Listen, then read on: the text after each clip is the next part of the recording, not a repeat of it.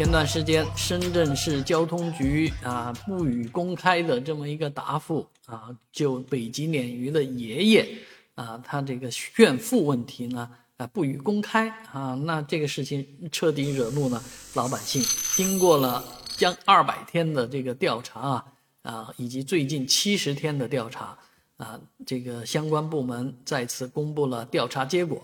这个钟钟局长啊，那个叫交通局货运分局的钟局长，还不是交通局局长啊。这个钟局长大人呢，有这个对党不忠诚啊，不说老实话的这个问题啊，不诚实、不忠诚啊。其实这两句话已经就把这个人的性质给定性了啊。首先是这个剥夺党籍了，呃，开除出党。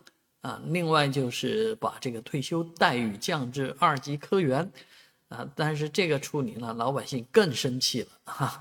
这个事情真的，啊，到底是查清楚了还是没查清楚了？有问题还是没问题，是吧？他这种只是降低一个退休待遇吗？啊，这件事情啊，应该说不仅仅是这个局长大人本身的事情，啊，不仅仅是呃他的退休问题。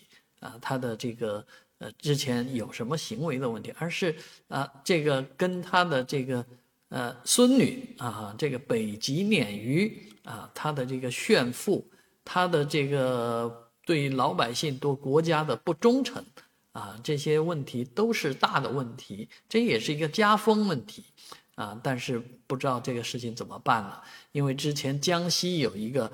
呃，周公子，那一家人都混这个混交通局的，混，但混到现在呢，也也没一个明确的说法啊。交通部门就是铁板一块吗？